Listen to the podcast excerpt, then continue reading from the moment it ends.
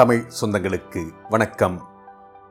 Sathyan audio books வழங்கும் அமரர் கல்கியின் பொன்னியின் செல்வன், குரல் சத்யன் ரங்கநாதன், மூன்றாம் பாகம், கொலைவாள், அத்தியாயம் 10, சூடாமணி விகாரம்.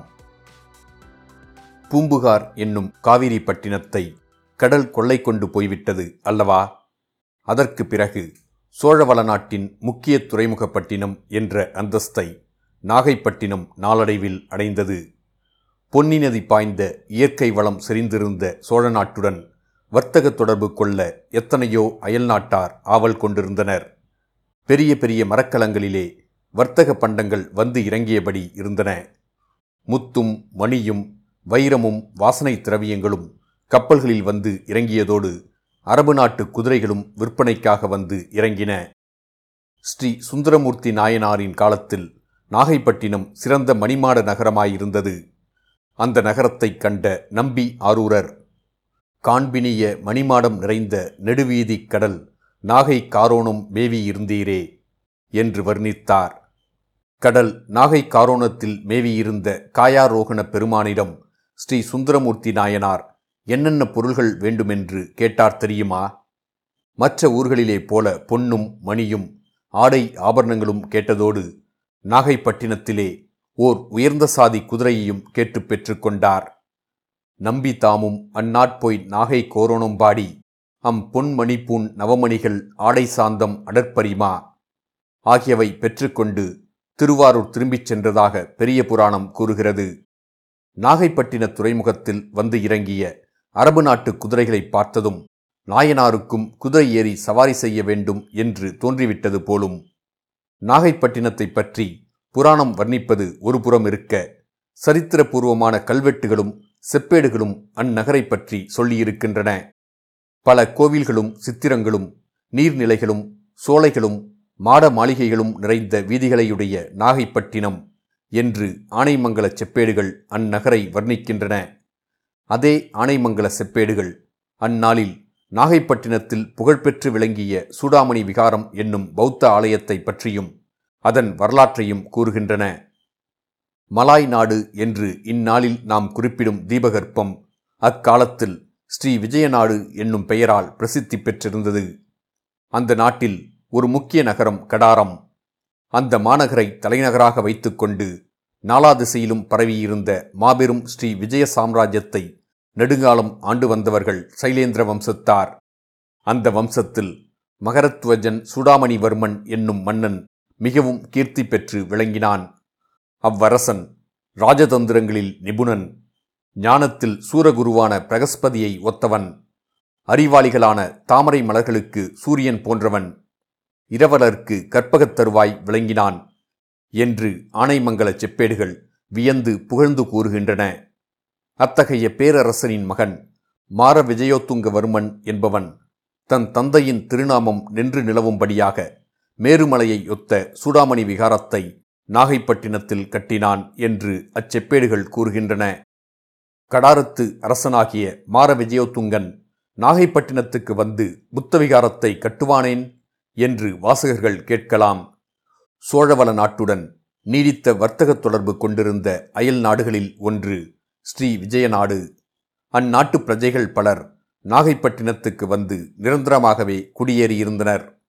வேறு பலர் அடிக்கடி வந்து திரும்பினர். கடாரத்து அரசனும் அவனுடைய குடிகளும் புத்த மதத்தைச் சார்ந்தவர்கள். அவர்கள் புத்தரை வழிபடுவதற்கு வசதியாயிருக்கட்டும் என்றுதான் அம்மன்னன் நாகைப்பட்டினத்தில் சூடாமணி விகாரத்தை கட்டினான். புத்த மதத்தின் தாயகம் பாரத தேசமாயிற்றே என்ற காரணமும் அவன் மனத்தில் இருந்திருக்கலாம். தமிழகத்து மன்னர்கள் எக்காலத்திலும் சமய சமரசத்தில் நம்பிக்கை கொண்டவர்கள். ஆகையால் அவர்கள் நாகைப்பட்டினத்தில் சூடாமணி விகாரம் கட்டுவதற்கு அனுமதி கொடுத்தார்கள். அனுமதி கொடுத்தது மட்டுமா, அவ்வப்போது அந்த புத்தர் கோயிலுக்கு நிபந்தங்களும் இறையிலி நிலங்களும் அளித்து உதவினார்கள். குறிப்பு: இந்த கதை நடந்த காலத்துக்கு பிற்காலத்தில் ராஜராஜ சோழன் நாகைப்பட்டினம் சூடாமணி விகாரத்துக்கு ஆனைமங்கலம் கிராமத்தையும் அதை சார்ந்த பல ஊர்களையும் முற்றுட்டாக, அதாவது எந்தவிதமான வரியும் விதிக்கப்படாத இறையிலி நிலமாக தானம் அளித்தான். இந்த நிலதானத்தை ராஜராஜனுடைய குமாரன் சரித்திர புகழ்பெற்ற ராஜேந்திர சோழன் செப்பேடுகளில் எழுதுவித்து உறுதிப்படுத்தினான். இவைதாம் ஆனைமங்கல செப்பேடுகள் என்று கூறப்படுகின்றன. மொத்தம் 21 செப்பேட்டு இதழ்கள். ஒவ்வொன்றும் 14 அங்குல நீளமும் 5 அங்குல அகலமும் உள்ளனவாய் ஒரு பெரிய செப்பு வளையத்தில் சேர்க்கப்பட்டிருக்கின்றன. இச்செப்பேடுகள் சமீப காலத்தில் கப்பல் ஏறி கடல் கடந்து ஐரோப்பாவில் ஹாலந்து தேசத்தில் உள்ள லைடன் என்னும் நகரத்தின் காட்சி சாலையில் வைக்கப்பட்டிருக்கின்றன. ஆகையினால் இச்செப்பேடுகளை லைடன் சாசனம் என்றும் சில சரித்திர ஆராய்ச்சியாளர் குறிப்பிடுவதுண்டு. விஜயாலய சோழரின் காலத்திலிருந்து சோழ மன்னர்கள் சிவபக்தியில் திளைத்தவர்களாயிருந்தனர். ஆதித்த சோழரும் பராந்தக சோழரும் கண்டராதித்தரும் சைவப்பற்று மிக்கவர்கள். பற்பல சிவாலய திருப்பணிகள் செய்வித்தார்கள். எனினும் அவர்கள் பிற மதங்களை துவேஷிக்கவில்லை. தங்கள் ராஜ்யத்தில் வாழும் பிரஜைகள் எந்தெந்த மதத்தை சேர்ந்தவர்களாயினும் அவர்களையும் அவர்களுடைய மதங்களையும் நடுநிலைமை தவறாமல் பராமரித்தார்கள். சுந்தர சோழ சக்கரவர்த்தி தமது முன்னோர்களை காட்டிலும் சில படிகள் முன் சென்றார். புத்த பள்ளிகளுக்கு விசேஷ சலுகைகள் அளித்தார். இதனால் சோழ சாம்ராஜ்யத்தில் அச்சமயம் வாழ்ந்திருந்த பௌத்தர்கள் அனைவரும் மிக்க உற்சாகம் கொண்டிருந்தார்கள். இலங்கையில் அருள்மொழிவர்மர் இடிந்து போன புத்த விகாரங்களை புதுப்பிக்கும்படி ஏற்பாடு செய்தது அவர்களுடைய உற்சாகத்தை மேலும் அதிகமாக்கியிருந்தது.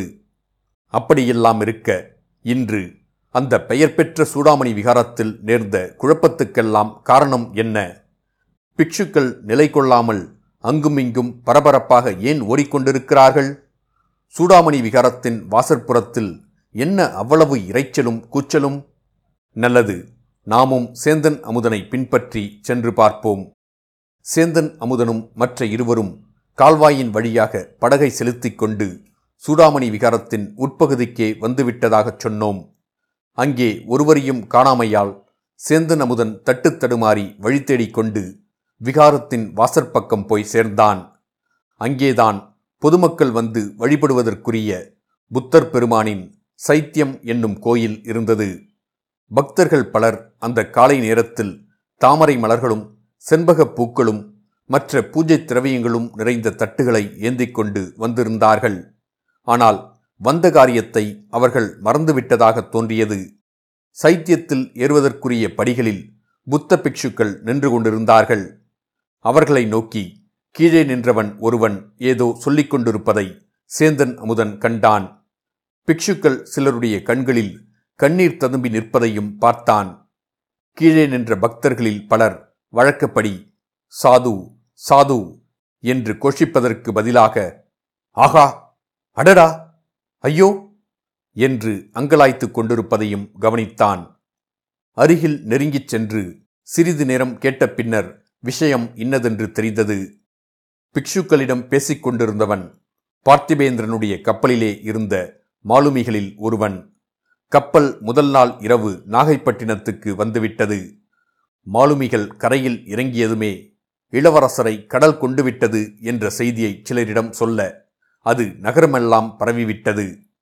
அச்செய்தி உண்மைதானா என்று அறிய அதிகாலையில் அம்மாலுமிகளில் ஒருவனை சூடாமணி விகாரத்தின் பிரதம பிக்ஷு அழைத்து வரச் செய்தார். அவன் தான் அறிந்ததை அறிந்தபடி கூறினான். சுழற்காற்று அடித்தபோது இளவரசர் கடலிலே குதித்தவர் திரும்பி வரவேயில்லை என்று துயர குரலிலே சொன்னான். அப்போது அக்கூட்டத்திலே விம்மியழும் குரல்கள் பல எழுந்தன. பிரதம பிக்ஷுவின் கண்களிலிருந்து கண்ணீர் அருவியாக பெருகி தாரை தாரையாக வழிந்தது. அவர் குனிந்த தலை நிமிராமல் படிகளில் ஏறிச் சென்று சைத்தியத்தை தாண்டி விகாரத்திற்குள் பிரவேசித்தார். மற்ற பிக்ஷுக்களும் அவரை தொடர்ந்து சென்றார்கள். சேந்தன் அமுதனும் அவர்களோடு வந்ததை ஒருவரும் கவனிக்கவில்லை. பிரதம பிக்ஷு மற்றவர்களை பார்த்து சொன்னார், புத்த பகவானின் கருணை இப்படியா இருந்தது? பற்பல மனக்கோட்டைகள் கட்டிக்கொண்டிருந்தேனே. சக்கரவர்த்தியை பார்க்க சமீபத்திலே தஞ்சாவூருக்கு போயிருந்தேன் பாருங்கள். அச்சமயம் இலங்கையில் அருள்மொழிவர்மரின் அற்புத செயல்களை பற்றி கூறினேன். அதையெல்லாம் இளைய பிராட்டி குந்தவை தேவியும் கேட்டுக்கொண்டிருந்தார். பிறகு என்னை தனியாக வரவழைத்து இந்த விகாரத்தையொட்டி ஆதுரசாலை ஒன்று ஏற்படுத்த வேண்டும் என்றும் அதற்கு தேவையான நிபந்தங்கள் அளிப்பதாகவும் கூறினார். அது மட்டுமா ஆச்சாரியாரே, நாட்டில் பலவாறு பேச்சுகள் நடந்து கொண்டிருப்பதை கேட்டிருப்பீர்கள். ஒருவேளை இளவரசர் சூடாமணி விகாரத்தில் சில நாள் விருந்தாளியாக இருக்கும்படி நேரும். அவரை வைத்து பாதுகாக்க முடியுமா என்று குந்தவை பிராட்டி கேட்டார்.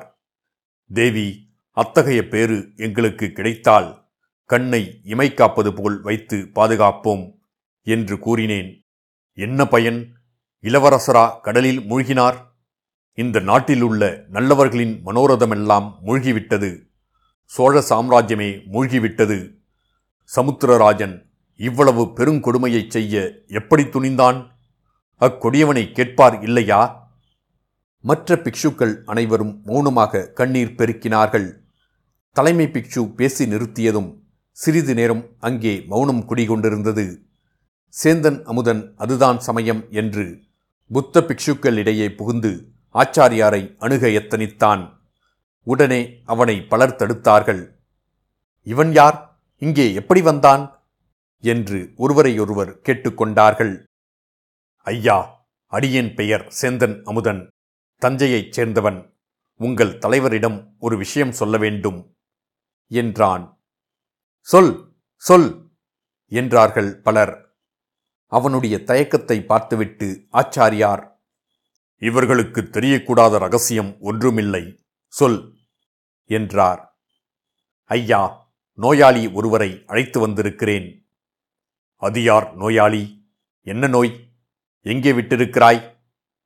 விகாரத்தில் நடுமுற்றத்தில் விட்டிருக்கிறேன். எப்படி அங்கே வந்தாய்? கால்வாய் வழியாக நோயாளியை படகில் கொண்டு வந்தேன். நடுக்கும் குளிர்காய்ச்சல். தாங்கள் உடனே... பகவானே, நடுக்கும் சுரம் தொற்று நோய் ஆயிற்றே. இங்கே ஏன் அந்த நோயாளியை அழைத்து வந்தாய்? அதிலும் நல்ல சமயம் பார்த்து. ஆச்சாரிய, அசோக சக்கரவர்த்தி புத்த மதத்தினர் என்று இதுகாரும் நினைத்திருந்தேன். இப்போது இல்லை என்று தெரிகிறது. அது ஏன் அப்படி கூறுகிறாய்? அசோக ஸ்தம்பம் ஒன்றை நான் காஞ்சிக்கு அருகில் பார்த்தேன். அதில் நோயாளிக்கு சிகிச்சை செய்வதை முதன்மையான தர்மமாக சொல்லியிருக்கிறது. நீங்களோ இப்படி விரட்டி அடிக்கிறீர்கள் என்றான் அமுதன். ஆச்சாரிய பிக்ஷு மற்றவர்களை பார்த்து, கொஞ்சம் பொறுங்கள், நான் போய் பார்த்துவிட்டு வந்து சொல்லுகிறேன் என்று கூறிவிட்டு, வா அப்பனே என்று அமுதனை அழைத்து கொண்டு சென்றார். விகாரத்தின் நடுமுற்றத்தில் கால்வாய்க்கு அருகில் ஒரு யுவனும் யுவதியும் இருப்பதை பார்த்து பிக்ஷு திடுக்கிட்டார். இது என்ன காரியம் செய்ய துணிந்தீர்கள்? இந்த விகாரத்திற்குள் ஸ்திரீகளே வரக்கூடாதே. பிக்ஷுணிகளுக்கு கூட வேறு தனிமடம் அல்லவா கட்டியிருக்கிறது? அருகில் போய் அந்த இளைஞர் யார் என்பதை உற்று பார்த்ததும் பிக்ஷு திகைத்து போனார் என்று சொன்னால் போதாது. வியப்பினாலும் களிப்பினாலும் அவரால் சிறிது நேரம் பேச முடியவில்லை. சந்தேக நிவர்த்திக்காக, இளவரசர் அருள்மொழிவர்மர்தானா என்று சேந்தன் அமுதனை கேட்டார். இது இளவரசர் காதில் விழுந்தது. இல்லை ஆச்சாரியாரே, இல்லை. நான் இளவரசனும் இல்லை, ஒன்றுமில்லை. இந்த பெண்ணும் இந்த பிள்ளையுமாகச் சேர்ந்து என்னை பைத்தியமாக அடிக்க பார்க்கிறார்கள். நான் ஒரு ஓடக்காரன். சற்று முன் இந்த பெண்ணை பார்த்து, பெண்ணே, என்னை மனம் புரிந்து கொள்வாயா? இருவரும் படகில் ஏறி தூர தேசங்களுக்கு போகலாம் என்றேன். இவள் ஏதேதோ பிதற்றினாள். நான் உலகத்தை ஒரு குடை நிழலில் ஆளப் பிறந்தவனாம். ஏழை வளைஞர்குலப் பெண்ணாகிய இவள் என்னை மணந்து கொள்ள மாட்டாளாம். நான் சுகமாயிருந்தால் இவளுக்கு போதுமாம்.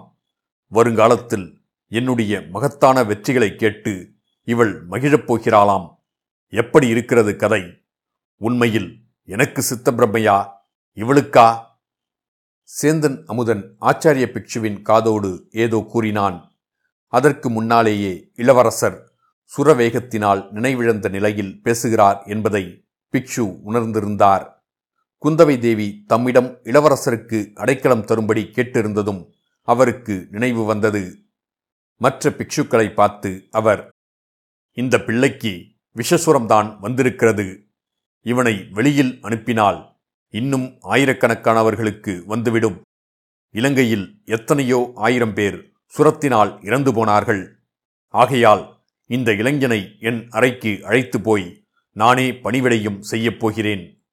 இடையில் சுரவேகத்தினால் இவன் ஏதாவது பிதற்றினால் அதை நீங்கள் பொருட்படுத்த வேண்டாம் என்றார். உடனே தலைமை பிக்ஷு இளவரசர் அருகிலே நெருங்கி ஒரு கையினால் அவரை அணைத்து தூக்கினார். சேந்தன் அமுதன் இன்னொரு பக்கத்தில் இளவரசரை பிடித்து கொண்டு உதவினான். எல்லாரும் படிகளில் ஏறிச் சென்றார்கள். இதோ இன்னும் சில வினாடி நேரத்தில் படிக்கட்டு முழுவதும் ஏறிவிடுவார்கள். கதவை திறந்து கொண்டு உள்ளே பிரவேசிப்பார்கள். பிறகு கதவு சாத்தியாகிவிடும். சாத்தினால் சாத்தியதுதான். அப்புறம் அவரை பார்க்க முடியாது. பூங்குழலி எதிர்பார்த்தபடியே நடந்தது. மாடிப்படி ஏறியதும் கதவு திறந்தது. சேந்தன் அமுதனை மட்டும் வெளியில் நிறுத்தி தலைமை பிக்ஷு ஏதோ கூறினார். பிறகு திறந்த கதவு வழியாக எல்லாரும் பிரவேசித்தார்கள். கதவு படார் என்று சாத்திக் கொண்டது. அது பூங்குழலியின் இதயமாகிய கதவையே அடைப்பது போலிருந்தது. இனி இந்த பிறவியில் இளவரசரை பார்க்கலாம் என்ற நிச்சயமில்லை. அடுத்த ஜென்மத்திலாவது அத்தகைய பாக்கியம் தனக்கு கிடைக்குமா? இவ்வாறு எண்ணமிட்டு கொண்டே இளவரசர் மறைவதை பார்த்து கொண்டு நின்றாள் பூங்குழலி. இத்துடன் அத்தியாயம் 10 முடிவடைந்தது. மீண்டும் அத்தியாயம் 11 சந்திப்போம்.